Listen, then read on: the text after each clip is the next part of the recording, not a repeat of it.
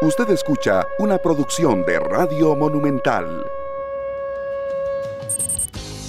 Cuando los ángeles lloran, es por cada árbol que muere. Son las 3 de la tarde con 51 minutos. Ustedes están escuchando en estos momentos esa canción de Maná, Cuando los ángeles lloran.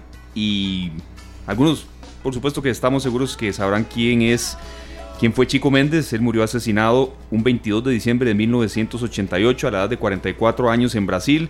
Un defensor de la tierra, él era recolector de caucho, ambientalista, activista, social, y por tratar de defender los recursos naturales fue asesinado a balazos por parceleros y también terratenientes. Esto fue uno de los homenajes que le quiso hacer Maná a este brasileño, Chico Méndez, quien, repetimos, murió un 22 de diciembre de 1988, y es parte con lo cual queremos arrancar el programa de hoy. Hoy, 22 de abril, hoy se celebra oficialmente el Día Internacional de la Madre Tierra, así es como pues exactamente nació con esa denominación, un tema que ha sido tocado hoy acá en la programación de Radio Monumental, pero que queremos reforzar con algunos ángulos diferentes y también concientizar qué le estamos haciendo a la Madre Tierra, y también porque muchos han mencionado, especialistas, que la Tierra está pidiendo un respiro, que incluso lo necesitaba. Bueno, el 22 de abril fue la idea del senador estadounidense Gaylord Nelson, y bueno, ya muchos años después la ONU también lo acuñó y celebramos desde hace 50 años, un 22 de abril desde 1970, el Día Internacional de la Tierra. Es esta entonces la manera en la que queríamos arrancar hoy el espacio, hablando de esta celebración en tiempos de coronavirus, en tiempos de que las calles están más vacías, en tiempos en que algunas especies animales están yendo a zonas donde nunca antes se habían visto o donde hace muchos años dejaban de verse, y en Costa Rica no es la excepción. Citamos, por decir algunos, y algunos especialistas también ahora nos lo van a profundizar, el Parque Nacional Manuel Antonio, incluso las zonas de Sarapiquí, una danta en Sarapiquí, algo que pasa muy poco, se ha visto y está fotografiado también en imágenes que más adelante también les vamos a compartir.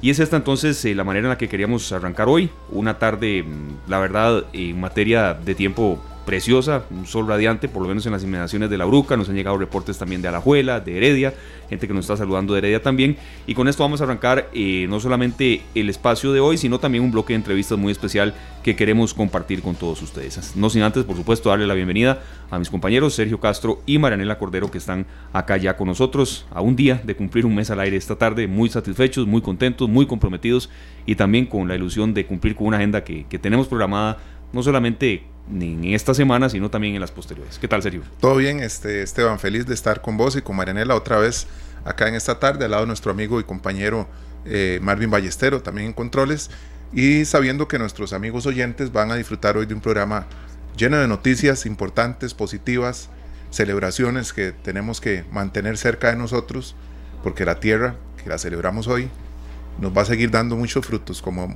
pudimos hablar ayer con don Marvin Gómez y otros grandes productores. La tierra hay que cuidarla. La tierra no nos ha fallado, somos nosotros. Exacto. Y sigue reaccionando de la misma forma en que nosotros actuamos con ella. Y pues algunos vecinos, bueno, yo he comentado con algunos de mis amistades y familiares, estoy sorprendida, yo vivo en el centro de Heredia, y sí, pajaritos uno más o menos veía, uno que otro, un parque, pero para mí la variedad, es más, algunos a las 3, 4 de la mañana y uno se asoman, ¿qué es este escándalo? Algo nos querían decir, algo querían salir a hacer que no hacían antes, y algunos decían, y tal vez de forma muy cruel, el virus es el ser humano. No, yo creo que debe haber alguna manera que todas las especies, incluyendo la nuestra, puedan convivir de forma armoniosa en este mismo planeta, que no es el más grande de todo este sistema, tampoco el más chiquito, pero hasta el momento solo aquí es donde se sabe que hay vida. Entonces, sí, ¿cómo es posible que es 2020 y no encontremos el equilibrio? Y el reloj, tic, tic, tic, tic, se nos está acabando el tiempo para poder buscar ese equilibrio. Ahora hay tecnología que nos dice más o menos cuánto tiempo hay para que el control de emisiones, para encontrar una forma armoniosa de disfrutarlo, porque yo de verdad, con la cantidad de insectos, algunos muy agradables, otros y muy lindos, que he estado viendo estos días que llegan a mi casa, estoy asombrada. Pero sí, Sergio, fue por tu casa que salió el el felino este. Fue en San Isidro, ¿verdad? En San Isidro, Heredia, yo vivo en San Miguel, bueno, muy cerca también. Pero sí hemos notado a los animales más relajados a nivel mundial, ¿verdad? Pero ese estaba particularmente relajado, o sea, está en la calle, yo no sé, yo me topo uno de esos, no sé ni cómo reaccionar, pero por un lado uno se alegra, se asusta, pero esto tiene que significar algo. Y nos tiene que quedar muy claro cuál es ese mensaje. No necesariamente que vamos a despertar con jaguares en el jardín todos los días, pero por algo la vida silvestre está tratando de dejarse ver y nos quieren decir algo. ¿Cómo lo podemos saber? Solo que un especialista nos lo diga. Y es por eso que le agradecemos mucho a dos que están con nosotros vía telefónica. Uno es Manuel Guerrero, especialista en servicios ecosistémicos y monitoreo en Fundecor. Bueno, ¿qué es Fundecor? Es la Fundación para el Desarrollo de la Cordillera Volcánica Central. Hay muchos especialistas ahí en materia de recurso hídrico, también en materia de sistemas ambientales, de estudios de la tierra, y también está con nosotros, y le agradecemos mucho también, a Luis Diego Alfaro. Él es biólogo de la Universidad Nacional, y con los dos vamos a conversar unos minutos sobre la celebración del Día de la Tierra, especies que están apareciendo en zonas donde la verdad no es que nunca habían estado, pero es muy difícil verlas, y también un poco porque en materia de estos días se ha mencionado que la tierra estaba pidiendo quizá hasta un respiro, aunque evidentemente no de la manera en la que todos estamos sufriendo o no efectos de una pandemia así. Le agradecemos en primera instancia a don Manuel Guerrero, especialista en servicios ecosistémicos y monitoreo de Fundecor, también es especialista en materia de recurso hídrico, porque siempre se menciona que el Día de la Tierra, bueno, el agua es parte del planeta y es el planeta Tierra, entonces siempre esa parte es importante tomarla en cuenta también. Don Manuel, bienvenido a esta tarde acá en Monumental, la radio de Costa Rica, y cómo interpretar la celebración de esta jornada en un año diferente, en un año de una pandemia, pero en un año también que la Tierra nos recuerda la necesidad de protegerla. Sí, muy buenas tardes, Esteban, Sergio y Marianela, un placer estar con ustedes acá de nuevo. Bueno, para nosotros desde Fundecor y desde 30 años que tenemos de estar trabajando en toda la parte del paisaje, del manejo de bosque, y en el marco de la celebración del Día Mundial de la Tierra, es muy importante para nosotros mencionarles que esa biodiversidad está ahí, está presente. Lo que pasa es que, como comentaban ustedes, pues a veces es difícil verla, ¿no?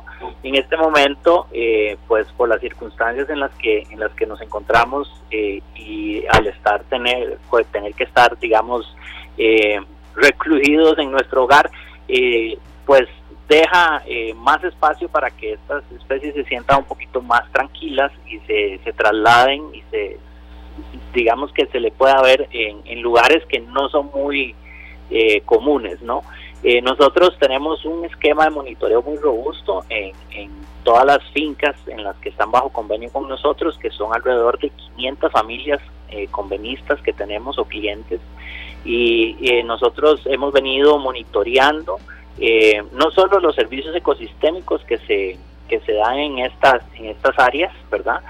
Para darle un valor no solo al bosque, sino al mismo paisaje que hay en estas áreas en donde Fundecor trabaja, sino también para poder identificar qué servicios hay dentro de esas áreas, como el recurso hídrico, como la biodiversidad, como la belleza escénica, ¿no? Y mediante un sistema monitoreo robusto hemos venido trabajando por más de 12 años, poniendo cámaras trampa en áreas de bosque para ver cuáles especies de mamíferos medianos y pequeños y grandes podemos encontrar en estas áreas de bosque. Y para hacerle así un resumen, hemos podido monitorear a 24 especies diferentes, dentro de las cuales encontramos 5 felinos de los 6 que hay representados en el país. Solo nos falta tener una foto del yaguarundi, pero tenemos fotos de jaguar, tenemos fotos de puma, de caucel, de manigordo, de tigrillo, entre otros, ¿no? Todas estas especies son parte de esa biodiversidad, son parte de esa biosfera, son parte de ese ecosistema del que nosotros también formamos parte, ¿no? Este ecosistema es un ecosistema en donde hay una interacción, en donde hay intercambio de de experiencias entre estas especies, y nosotros estamos inmersos ahí. Nosotros como seres humanos muchas veces ponemos el pie sobre la biodiversidad, sobre la tierra, y pensamos que está para ahí para nosotros, ¿verdad? Y a veces la tierra nos recuerda y la biodiversidad y el ambiente de que nosotros somos parte del ambiente y que de que tenemos que dejarla respirar, ¿no? Don Manuel, y cuando sí se produzca este reencuentro nuestro, aunque sea como este compañero de nosotros de Noticias Monumental, Fernando Muñoz, que le gusta salir a hacer una caminata, y cuando así como él o personas ya que trabajan con esto como Fundecor, cuando tengamos ese encuentro, veremos cuánto ha cambiado ese verdor, si está todavía más no sé, más hay más está más frondoso todo, más brillante, más colorido, y yo creo que ahí Fundecor nos va a contar qué es lo que nos vamos a encontrar. No obstante, tenemos en línea también a don Luis Diego Alfaro. Don Luis Diego, usted que tiene también la Universidad Nacional se invita a la gente con este concepto de cuéntenos qué vio, porque pues sí, puede que parece como solo anécdota o una foto como de compartir en redes sociales, porque yo he visto fotografías de toda clase de animales, ¿verdad? De que la gente dice, mira lo que llegó al patio, lo que llegó aquí al cuarto de pilas. En mi casa no ha sido tan extraordinario, pero tengo que preguntarle a usted que sabe específicamente de ellos, ¿qué hace un puma transitando en una calle solitaria de San Josecito de San Isidro? ¿Por qué estaba ahí? Porque uno nada más dice, ay, la naturaleza, no, ¿cuál puede ser el comportamiento de este puma y de toda su familia de felinos para que estuviera ahí? Sí, buenas tardes, y hoy en especial celebración del Día de la Tierra, ¿verdad? Felicidades a todos, porque todos formamos parte de la tierra, ¿verdad? No podemos separarnos de ella, como tal, es la casa común, como dice Leonardo Boff. Bien, tenemos una iniciativa de parte de la Universidad Nacional, ¿verdad?, que involucra un equipo multidisciplinario, tanto de Escuela de Ciencias Biológicas como nuestro Instituto de Conservación y Manejo de Vida Silvestre, la Escuela de Ciencias Sociales y la Vicerrectoría, donde nos dimos a la tarea, ante esta situación del COVID, de diseñar una metodología aplicando lo que se conoce como la ciencia ciudadana, ¿verdad?, que recientemente ha sido una estrategia de recolección de datos muy utilizada principalmente en Europa y en Estados Unidos, para que el ciudadano, ¿verdad?, común colabore con o participe, ¿verdad?, del monitoreo de ciertas variables que se le facilita a él mediante aplicaciones de celular, como es el caso. En este ejemplo que tenemos de la comunidad epistémica de sistemas ecológicos, que fue la que elaboró la metodología, generamos a partir de una aplicación que ya existía, un pequeño formulario donde las personas podían registrar cuáles son las especies que estaban observando. Al día de hoy, y empezando desde el 5 de abril, tenemos 79 registros. Una cosa interesante es que el 58% de las personas que dieron información indican que nunca habían visto esa especie, o que la especie que reportaron comenzó a hacerse más común después de la emergencia de COVID-19, ¿verdad? Entonces ya esos son indicadores a partir, ¿verdad?, de la percepción de las personas, y muchos de ellos nos mandan fotos, además del nombre común, ¿verdad?, de la especie que vieron. Ajá. En su mayoría son mamíferos, ¿verdad?, que es más fácil registrar los mamíferos terrestres, algunas aves que son también verificables. Entonces hay casos muy simples, muy interesantes, ¿verdad?, como una martilla en el cantón de Mora, ver una nutria en Grecia, ¿verdad?, cerca de una casa, ¿verdad? Aventuras. Las nutrias son utilizan los ríos, ¿verdad?, son más cercanos y se aventuró a salir un poco del área común de ella para, pues, por curiosidad o por algún motivo, y logró ser registrada por ciudadanos. Tenemos tepezcuincles, tenemos coyotes, diferentes tipos de especies que están viendo, ¿verdad?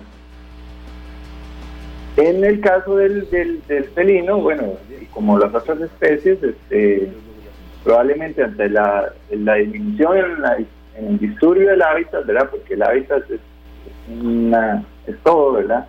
Entonces, al haber menos ruido, menos movimiento, menos actividad humana, ellos ven que su hábitat, las condiciones se ven favorables para que puedan aventurarse más allá de sus áreas de vida comunes, ¿verdad? Muchos de ellos habitan en áreas protegidas o zonas de bosque conservadas, ya sea por personas privadas, etcétera.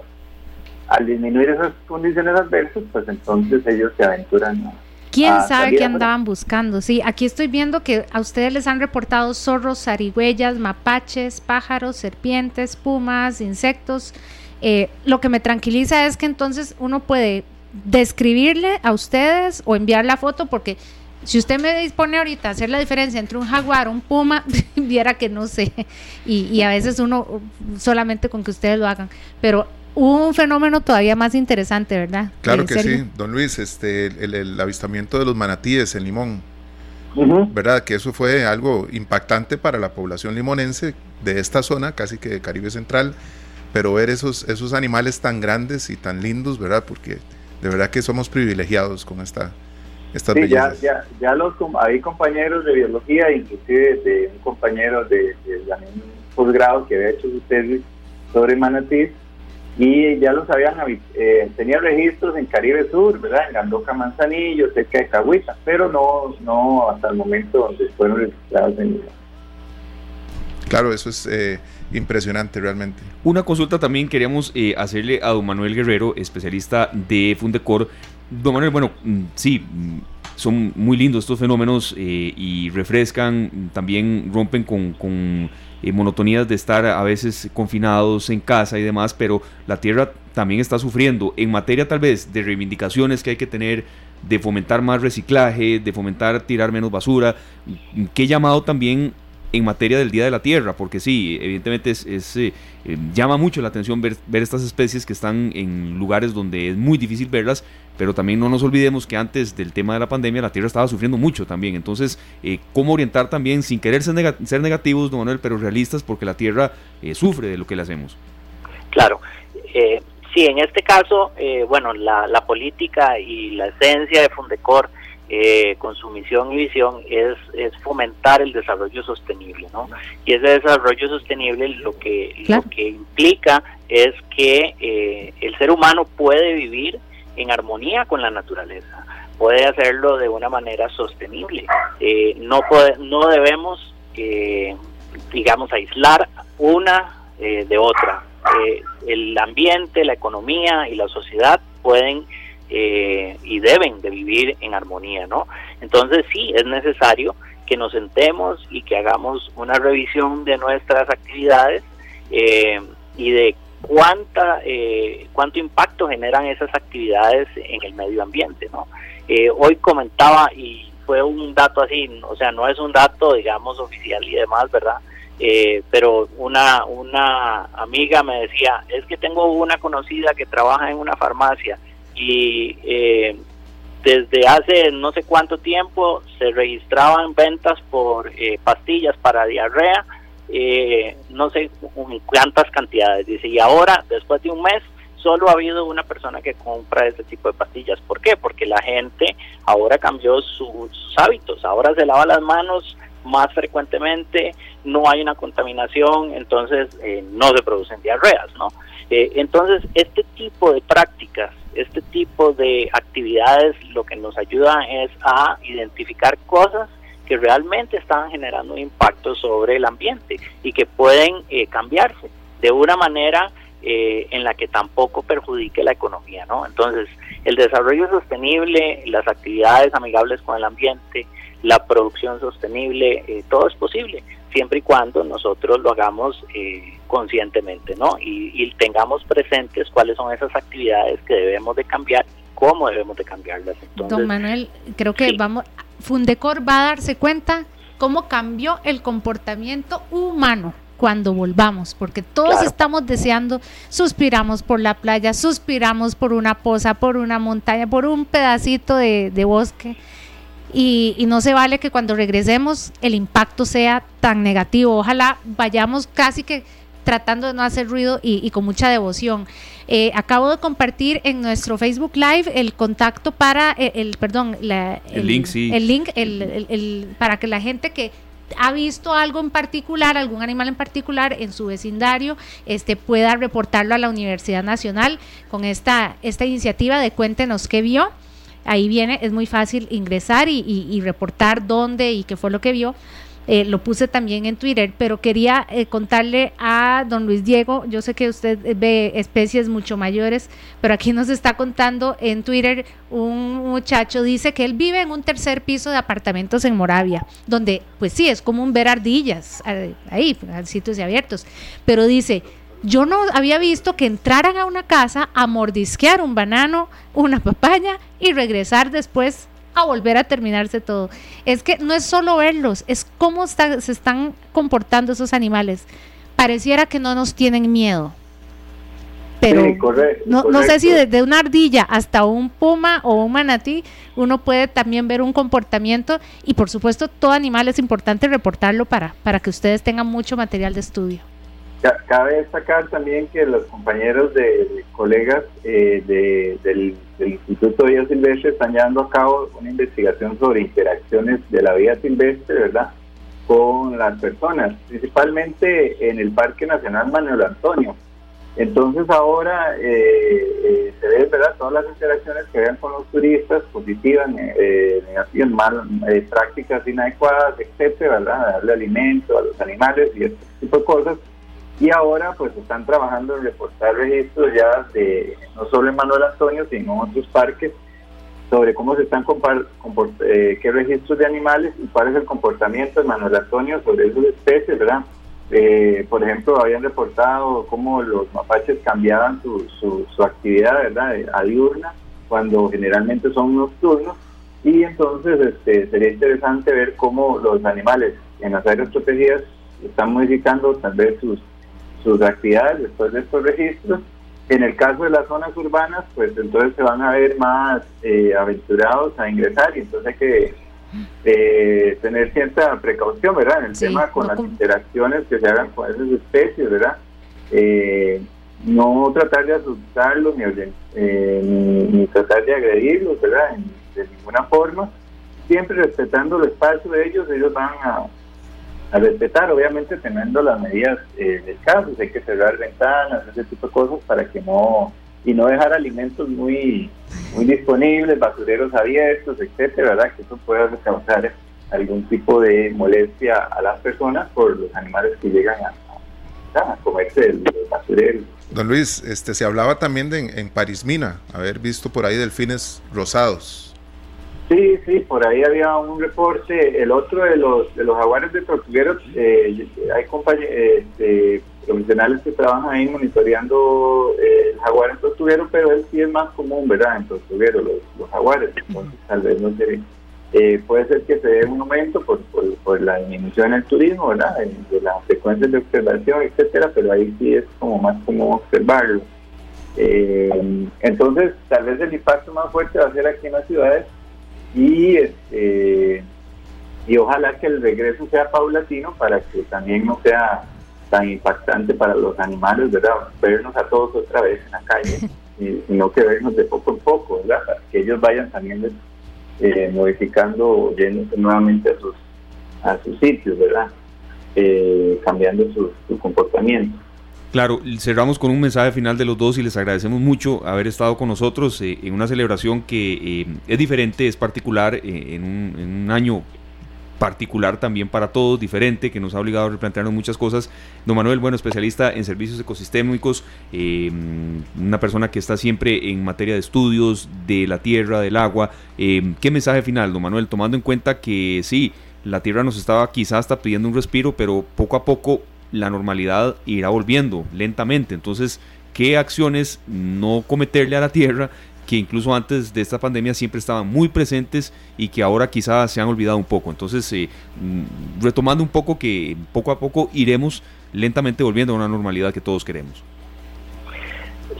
Sí, en este caso lo que les puedo decir es que, bueno, entre más biodiversidad haya, más resiliente es un ecosistema, ¿no? Esto nos permite luchar contra patógenos y demás, ¿no? Entonces es necesario que cuidemos esa biodiversidad en nuestro entorno. Debemos de ponernos la mano en el corazón y de ver que somos parte de esa biodiversidad, de esa tierra viva, de esa biosfera, y respetarla, porque sin ella también el ser humano es nada, ¿no? De ahí proviene todo nuestro alimento, provienen todos nuestros recursos.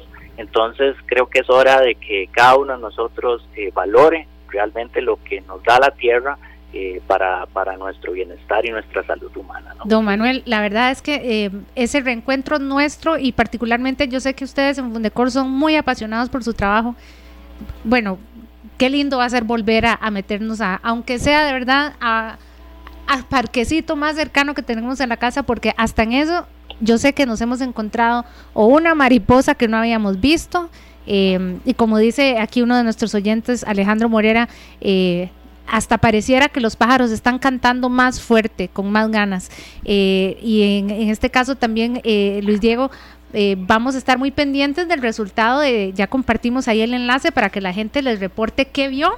Y yo voy a estar maravillada a ver, aparte de sí, zorritos, zarigüeyas, mapaches, no sé qué cantidad de animales que tal vez no es que eran vecinos, sino que salieron a curiosear y vieron que había menos bulla, tuvieron menos miedo de que los atropellara un carro en plena carretera. Y nada más dije, y algún consejo para que Sergio no se asuste si sale en la noche, porque qué miedo, pero qué hermoso llevarse una sorpresa de ver un animal de estos. Muchas gracias por participar con nosotros, Diego. Nada más recordar que tal vez podamos cambiar la forma en que tenemos ahora nuestras ciudades, ¿verdad? Probablemente deberíamos empezar a restaurar nuestros jardines con especies nativas que les sirvan de alimento a esas aves, a esas abejas nativas, con flores nativas. Modificar un poco, ¿verdad?, la estructura de las ciudades para que sea más amigable para esa vida silvestre. Nosotros, comparte con nosotros la casa común. Muchísimas gracias de verdad a los dos por haber estado acá en esta tarde en Monumental, a Radio de Costa Rica, Manuel Guerrero y Luis Diego Alfaro, dos personas que son especialistas en materia de estudios de la tierra. Uno es biólogo, el otro es especialista en servicios ecosistémicos y monitoreo en Fundecor. También nos ha dado mensajes de proteger el recurso hídrico, porque no se puede separar la tierra del agua. Y bueno, muchísimas gracias a los dos. Delfines rosados en un río, ¿verdad? Qué belleza. Y ya esto también nos da cuenta de que tenemos un mundo a veces que ni siquiera conocíamos. En Venecia, por ejemplo, Italia, que uno le ha dado mucho seguimiento al tema de lo que sucede en Italia. Bueno, en Italia mucha foto, ¿verdad? Los canales tan limpios. Así es, los bancos de peces en Venecia son antes era prácticamente imposible. Pero nunca vas a ver en Venecia lo que ves en el jardín de tu casa. Claro, pero también uno tiene que tomar en cuenta que Venecia, ¿de qué vive? Bueno, del turismo. No se puede tener en cuenta que Venecia no vuelva a vivir del turismo. Entonces, cuando esas actividades que no lentamente sea tan invasivo. Claro, cuando esa, como nos decía don Manuel, la frase fue muy acertada, proteger la biodiversidad con resiliencia. Entonces tener en cuenta que sí, cuando ya en Venecia vuelva la actividad turística, Sergio, no hacerlo de una manera tan masiva que otra vez haya contaminación como la que había antes de la pandemia. Bueno, tiene que haber un balance, en eso muy interesante, somos totalmente claros. Si se establecieran en algunos lugares algún tipo de restricciones también. Sí, bueno, claro. Vamos a volver, pero vamos a mantener ciertos horarios completamente cerrados, el tránsito en algunos lugares, tanto tierra, mar, ríos, lo que sea, canales en este caso, para que también los animales que están diciéndole a uno hoy, yo vivo aquí, pasa que usted nunca me puede ver. La ciudad de todos. Yo vivo aquí, pasa que usted hace mucho desorden, me mantiene esto muy sucio y yo no puedo salir aquí. Y es que ese fue un aspecto que en una discusión familiar, y fue muy, muy sana, la verdad. Bueno, sí, precioso, los bancos de peces en Venecia, sí, pero la gente vive el turismo. Es decir, si los bancos de peces tienen que irse para que la gente vuelva a subsistir, tiene que pasar, uno lo entiende, pero tiene que haber un balance, es decir, claro que, no, sí. que nunca más entonces un banco de peces allá en Venecia se asome. Estamos hablando de Italia, por supuesto también traer esto a Costa Rica, porque el turismo aquí está en cero, pero en números más que rojos. Entonces, cuando poco a poco se reactive, bueno, ver esas especies que están en ese link que usted, Nela, muy apropiadamente posteó en nuestro... Se los puse para que reporten. Claro, en Central de Radios, y ya me acabo de incorporar también. Y ¿va a reportar? Voy a ver qué reporto, pero lo veo como muy completo, muy concreto. Piden el nombre de la persona, qué vio, dónde lo vio, sí, y algunos datos personales, no muy privados, pero para que por lo menos se sepa quién es el que lo está mandando, y me parece muy adecuado. Sí, para saber si es... Si es alguien que está en la zona de Quepo, si está en Limón, si está en Guanacaste, para ver si lo que vio es salido de lo particular, ¿verdad? No están pidiendo datos sensibles, no se preocupen. Lo que quieren es el dato de qué vio, dónde lo vio, a qué hora lo vio, si lo vio en la noche, si vio... Si además, hay fotos. Ah, bueno, si hay fotos, mucho mejor, ¿verdad? Sí. Al mediodía los colegas de noticias estaban hablando de que sí, hemos visto esas fotos de esos leones que estaban descansando en la carretera y... Tal vez no vamos a ver algo de esa magnitud de espectacular, pero ¿quién dice que alguien que tiene años de no ver un colibrí en su patio no lo considera espectacular? En el patio de casa, ahorita, aparte de unos pechos amarillos escandalosos, pero vea, es que es un escándalo. Llega un momento, yo salgo, yo a veces les digo, ya, y me di cuenta que hay un par de colibríes, uno chirrisquitito que parece un zancudo, y otro más grande, yo, mira, sí, y me quedo con eso que dice don Luis Diego, de tratar de tener más plantas hospederas, para que entonces, de cuando haya un poquitillo más de bulla, ¿sí? Sí, para que no se sientan tan apenados de llegar. Una alta en las zonas bajas de Sarapiquí, nos complementaba la información acá la compañera Cristina Wedgich del Fundecor, y eso no es tan normal, por supuesto que no. Una vez entonces, en una carrera en Liberia, ¿sabes qué? Íbamos corriendo, la carrera, íbamos ahí todos ahí, y de un lado al otro de la calle, de la carretera, un venado cola blanca. El colectivo fue, sí, me imagino. Primero, yo en mi vida había visto uno. Segundo, nos pasó tan cerquita, y tercero, en medio de una carrera, y me da pena pensar que nosotros hasta hizo mejor tiempo en esa carrera, nosotros lo asustamos y nos asustamos nosotros por él, pero la tierra está viva y nos quiere decir algo, y yo creo que lo que quiere decir es, hay campo para todos, no sean así, ustedes son bonitos, pero nosotros también.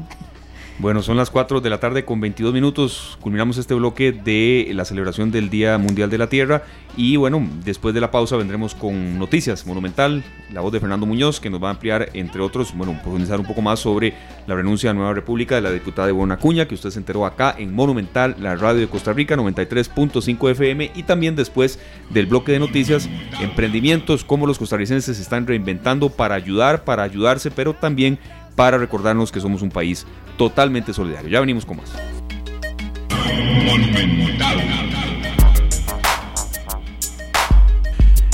Las 4:27 p.m. Muchas gracias por continuar acá en Monumental, la radio de Costa Rica. Gracias también a las personas que están con nosotros en la transmisión de Facebook Live en Central de Radios, y también a los que nos están acompañando. Recordemos que este espacio también se retransmite a las 11:30 de la noche en la señal de Canal 2. Noticias Monumental en la voz de Fernando Muñoz, con lo más actual en Costa Rica y el mundo. ¿Qué tal, Fernando? Muy buenas tardes. ¿Qué tal? Buenas tardes, Esteban, Marianela, Sergio, y a quienes sintonizan esta tarde.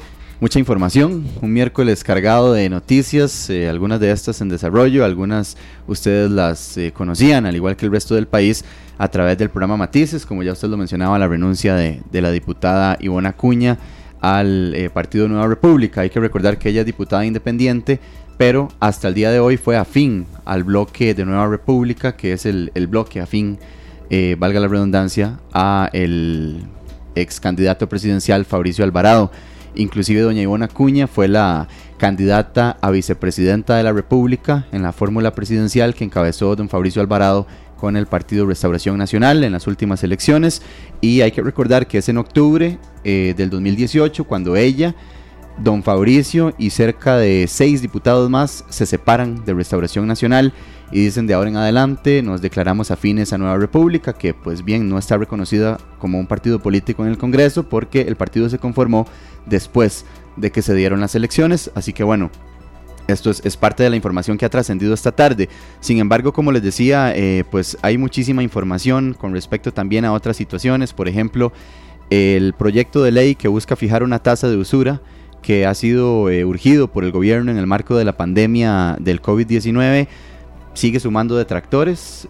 Hace algunos días se manifestaba en contra la Asociación de Consumidores Libres, que decía que podría resultar inclusive más perjudicial para los consumidores en este momento aprobar este proyecto de ley. Y ahora lo hace la Superintendencia General de Entidades Financieras, la SUGEF, que advierte que esto podría perjudicar en el marco de la pandemia a muchas personas, porque una tasa de usura, si se fija, tal y como se está pretendiendo, que es en un 39% anual para el caso de, por ejemplo, los intereses de las tarjetas de crédito, podría perjudicar, porque esto no va a aplicar a créditos existentes, sino a créditos futuros. Esto podría hacer que aquellas personas que tengan su condición económica deteriorada no puedan después aplicar a un crédito, porque por tratarse de un deudor riesgoso, por decirlo de alguna manera, entonces los bancos van a preferir no brindarle este préstamo, porque las condiciones en que se otorgarían no serían favorables para las entidades financieras. Así que esto es parte de lo que está advirtiendo el día de hoy la Superintendencia General de Entidades Financieras. Este proyecto de ley ya pues ha sido discutido algunos trámites previos en el Congreso de la República. Se esperaba que para el día de hoy se aprobara en primer debate, sin embargo no se discutió, y sería el día viernes que ya lo estarían discutiendo los diputados cuando sesionen nuevamente en el Auditorio Nacional, esto en el Museo de los Niños.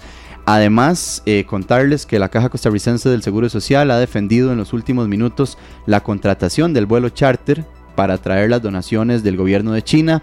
Este miércoles el semanario Universidad dio a conocer una investigación en la cual señala que la embajada de China recomendó que fuera la empresa DHL la que trajera esos insumos desde el país asiático, y que a raíz de esa recomendación es que el gobierno toma la decisión de traerlos con esta empresa, que inclusive presenta su oferta fuera del plazo, ¿verdad?, que estaba establecido para recibir todas las ofertas. Sin embargo, la Caja dice que esta contratación fue transparente y apegada a la normativa, y señalan que hay un artículo en la ley que les permitió extender el plazo o no tomar en cuenta la hora a la que DHL presentó su oferta. Por poner un ejemplo, la recepción de ofertas cerró a las 4 de la tarde y DHL presenta su primera oferta a las 5 de la tarde del día que ya se vencía el plazo.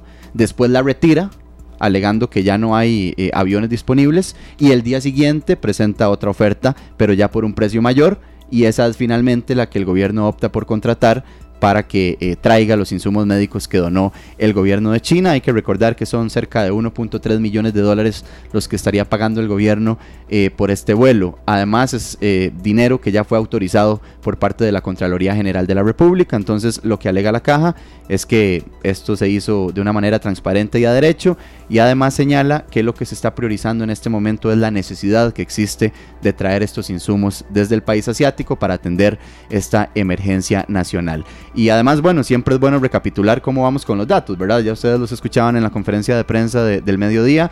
Sin embargo, para quienes no tuvieron la oportunidad de hacerlo, recordamos que son 681 casos confirmados de COVID-19 en el país, 12 casos más que el día de ayer, 6 fallecidos. Y la cifra creo que más importante de las últimas horas son los recuperados. 180 personas recuperadas, esos son 30 casos 30 más que el día de ayer. Así que pues prácticamente más que duplicar, ¿verdad?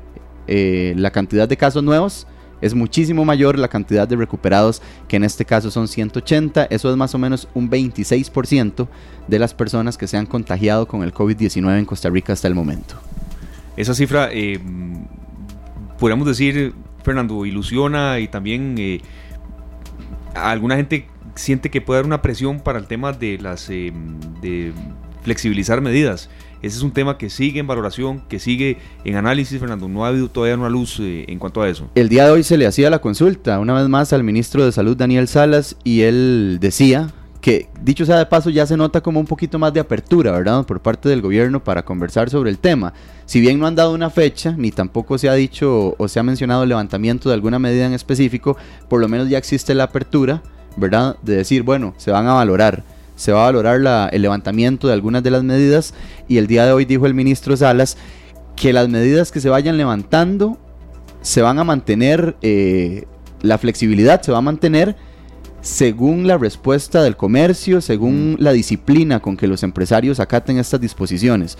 Por ejemplo, digamos, en este momento los restaurantes están funcionando con un 50% de su aforo. Por poner un ejemplo, ¿verdad? No estoy diciendo que esto lo haya mencionado el gobierno, nada más estoy poniendo un ejemplo. Si se menciona que se va a permitir un 75% de aforo y alguno de los comercios incumple con esta medida, eso podría generar entonces que el gobierno diga, bueno, si no hay disciplina y esto va a generar un mayor riesgo de contagio, entonces esto no va a servir y retrotraigan la medida, ¿verdad? Es parte de lo que se está analizando. Todavía el ministro no ha mencionado ninguna medida en específico, no sabemos si se va a cambiar el horario de las restricciones vehiculares que existen hasta el momento o no, sí, pero por lo menos ya hay una apertura a dialogar sobre el tema, ¿verdad? Y habrá que esperar entonces en los próximos días, por supuesto también dependiendo del comportamiento de la pandemia, de cuáles sean esas medidas que se puedan ir flexibilizando y de cuál sea la respuesta de los costarricenses y por supuesto también de los empresarios en que en sus establecimientos se hagan cumplir esas disposiciones de una manera bastante estricta. Sí, que haya cooperación del comercio también. Fernando, porque a todos nos surge que, sí, que esto se levante, ¿verdad? Claro, pero no, también... que hay un restaurante con 80% de su capacidad cuando se había advertido que es un 50% o que además, haya cooperación de las dos vías. Recordemos, en primera instancia, bueno, bares, discotecas, centros de entretenimiento nocturno se cerraron, pero otros comercios como restaurantes, sodas y similares se les permitió permanecer abiertos con un 50% de aforo.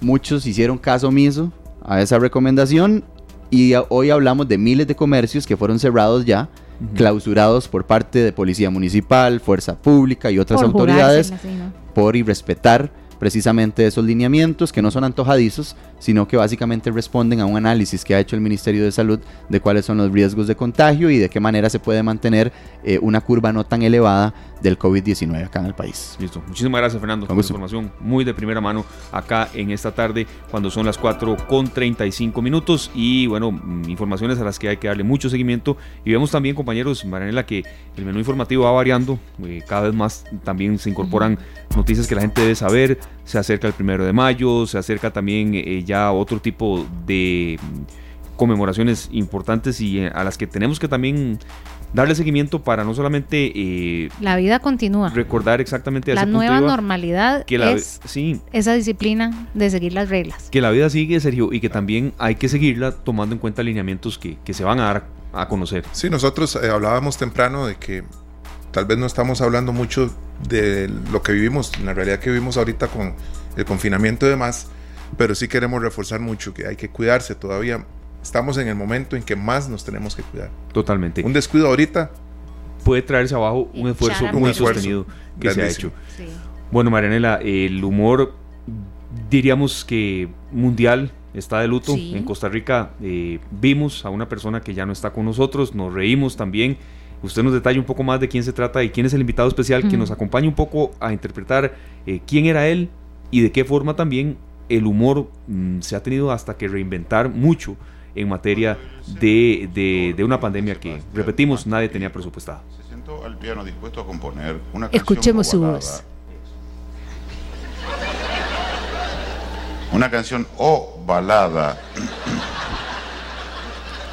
sobre los versos del poema A la playa con Mariana.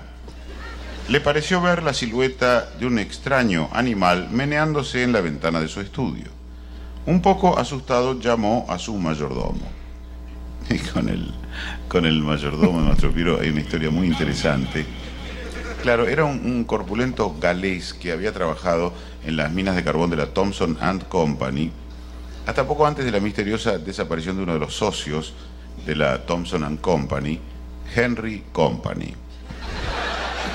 Sí, parece que había tenido problemas cuando uno escuchaba esa voz, uno sabía que venía algo muy bueno porque era, digamos, el narrador estelar de ese grupo de comedia, pero eran músicos, además eran músicos extraordinarios, estudiados, Les Luthiers, y sabemos que los que ya los conocíamos desde antes decíamos, wow, qué bueno. Qué bueno escucharlos, pero también sabemos que inspiraron a un grupo en Costa Rica, a unos muchachos que estaban en el cole y decían, bueno, no vamos a hacer algo igual, pero tal vez podemos hacer algo divertido y vivir de eso, y lo hicieron. Y uno de los que lo conoció a Marcos Mundstock, el narrador de Les Luthiers que fallece hoy y que es la nota que en todos los diarios de cultura nos nos cuentan, bueno, que murió ese gran narrador.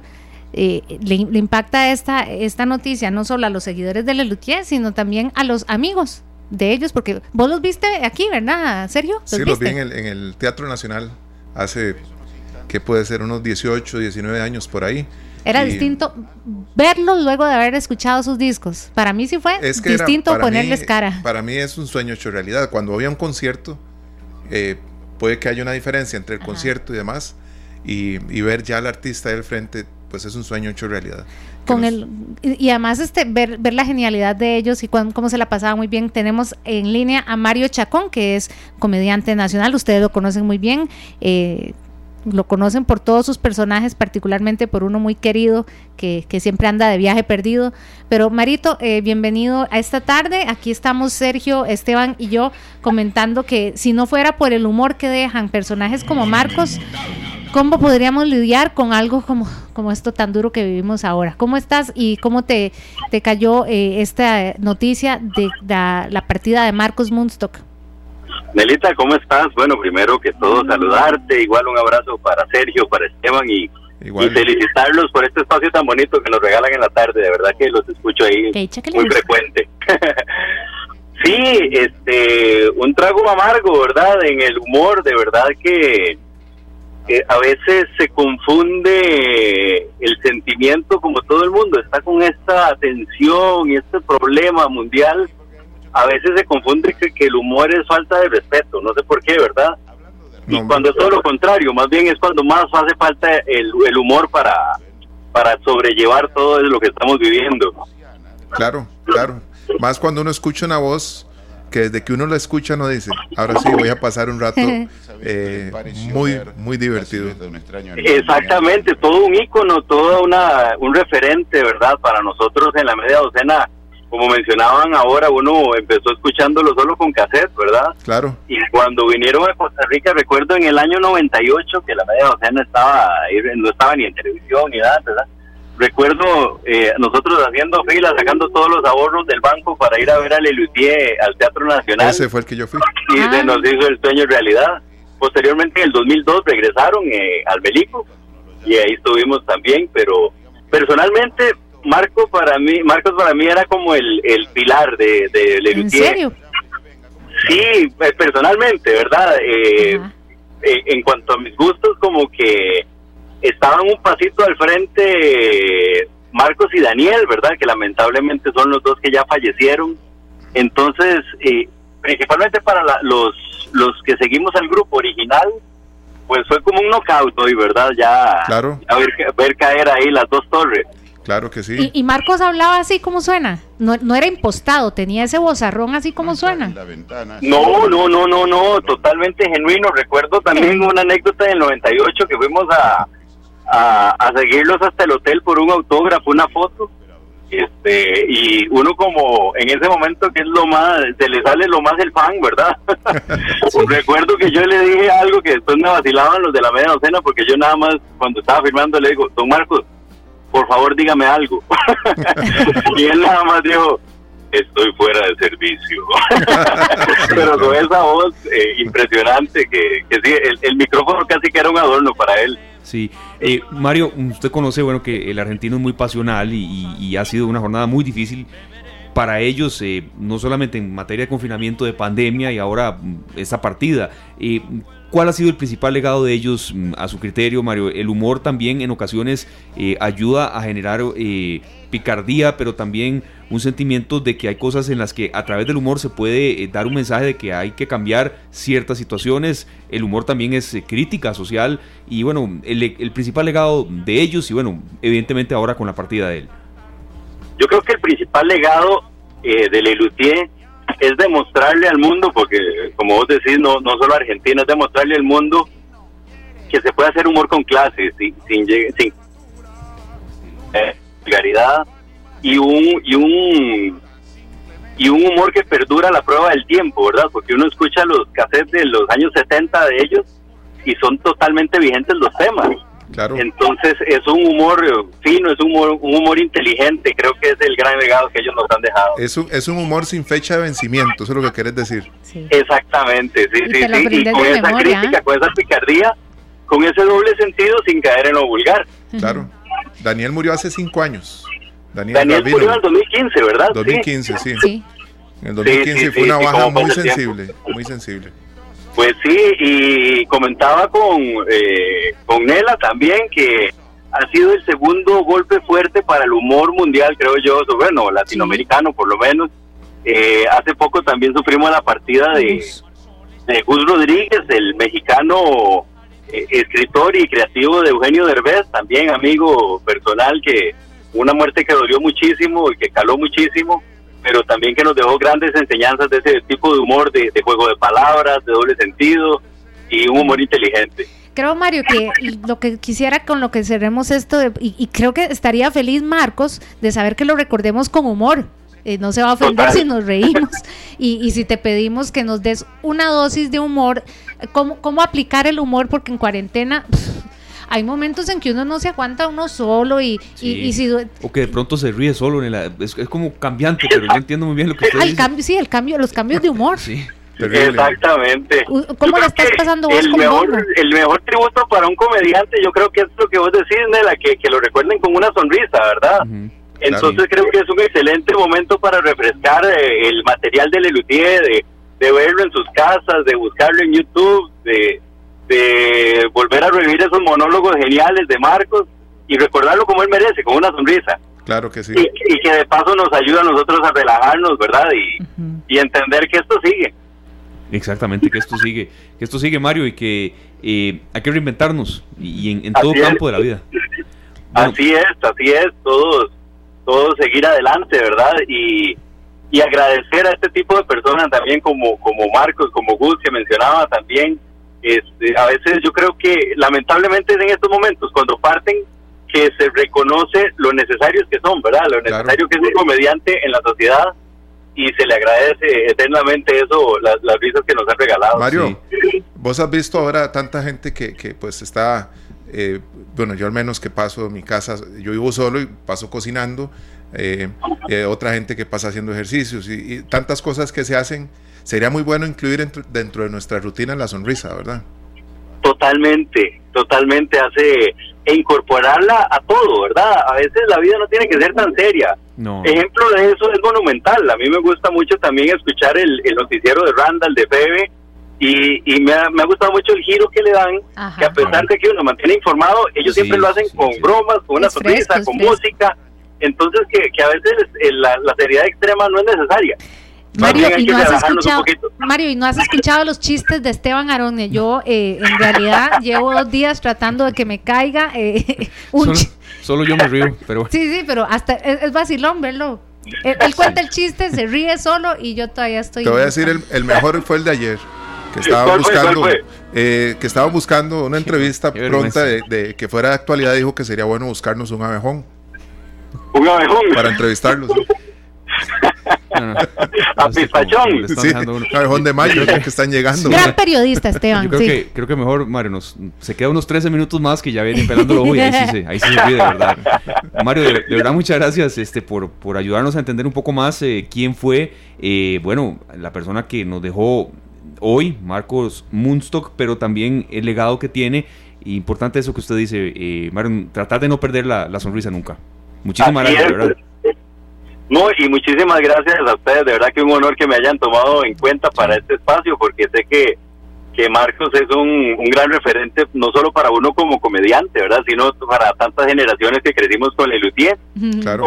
Ojalá que continúe, ahora que se reinventó el grupo, tal vez para los que conocimos al original no tenga el mismo sabor de boca, pero que ojalá que a través de ellos perdure el humor de Les Luthiers, porque sería una pena perderlo. Claro que sí, por supuesto.